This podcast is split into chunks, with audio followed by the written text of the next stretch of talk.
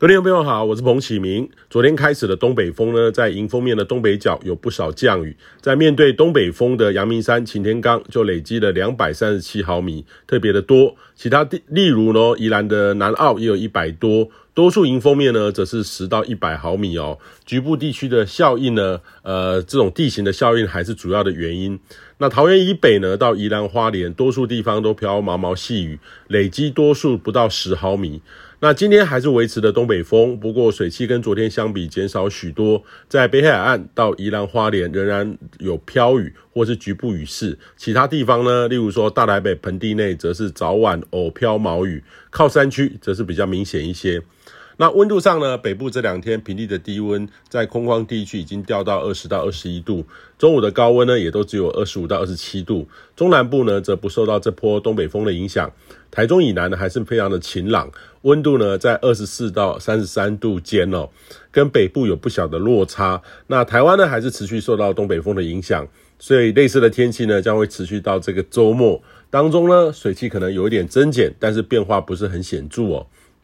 那至于这个仓洪台风呢，目前还是位于台湾东方，呃，大概是一千八百公里的地方海面上，呃，往西北方向前进。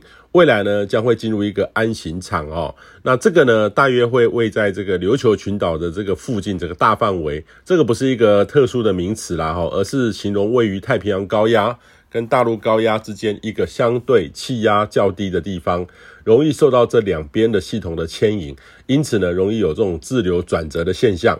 从目前的预测路径上，还仍然相当分歧，就可以看得出进入这个区域的复杂性哦。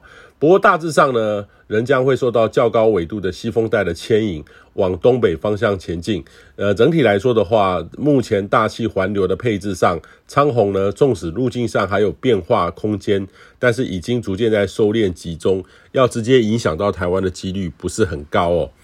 那仓洪呢，若是比较接近琉球群岛附近的时候呢，未来观察点就是外围水汽是否会为双十连假呃期间哦，这东北风的天气带来一些水汽哦，让北部下雨的机会会更增多。目前来看的话，外围水汽并不算太多了哈，有较高的机会还是维持目前类似的形态。未来呢，是否会变化，就再等一两天的变化。但是周五开始呢，三天连假，也建议您呢可以期待很类似这两天的天气。北东迎风面的东北部还是偶有一些地形阵雨发生。那在这个中长期的气候预测上呢，其实十月份有两个重要的指标，就是双十连假是否有台风，还有十月下旬是否菲律宾东方还是有扰动发展。呃，这两个呢会降下较多的条件的雨，将会影响到未来这几个月的水资源的条件哦。目前来看的话，这第一个似乎已经落空了。接下来呢，十月下旬就非常的关键。如果都落空的话，降雨不如预期，水资源调度呢将会相当的有挑战性哦。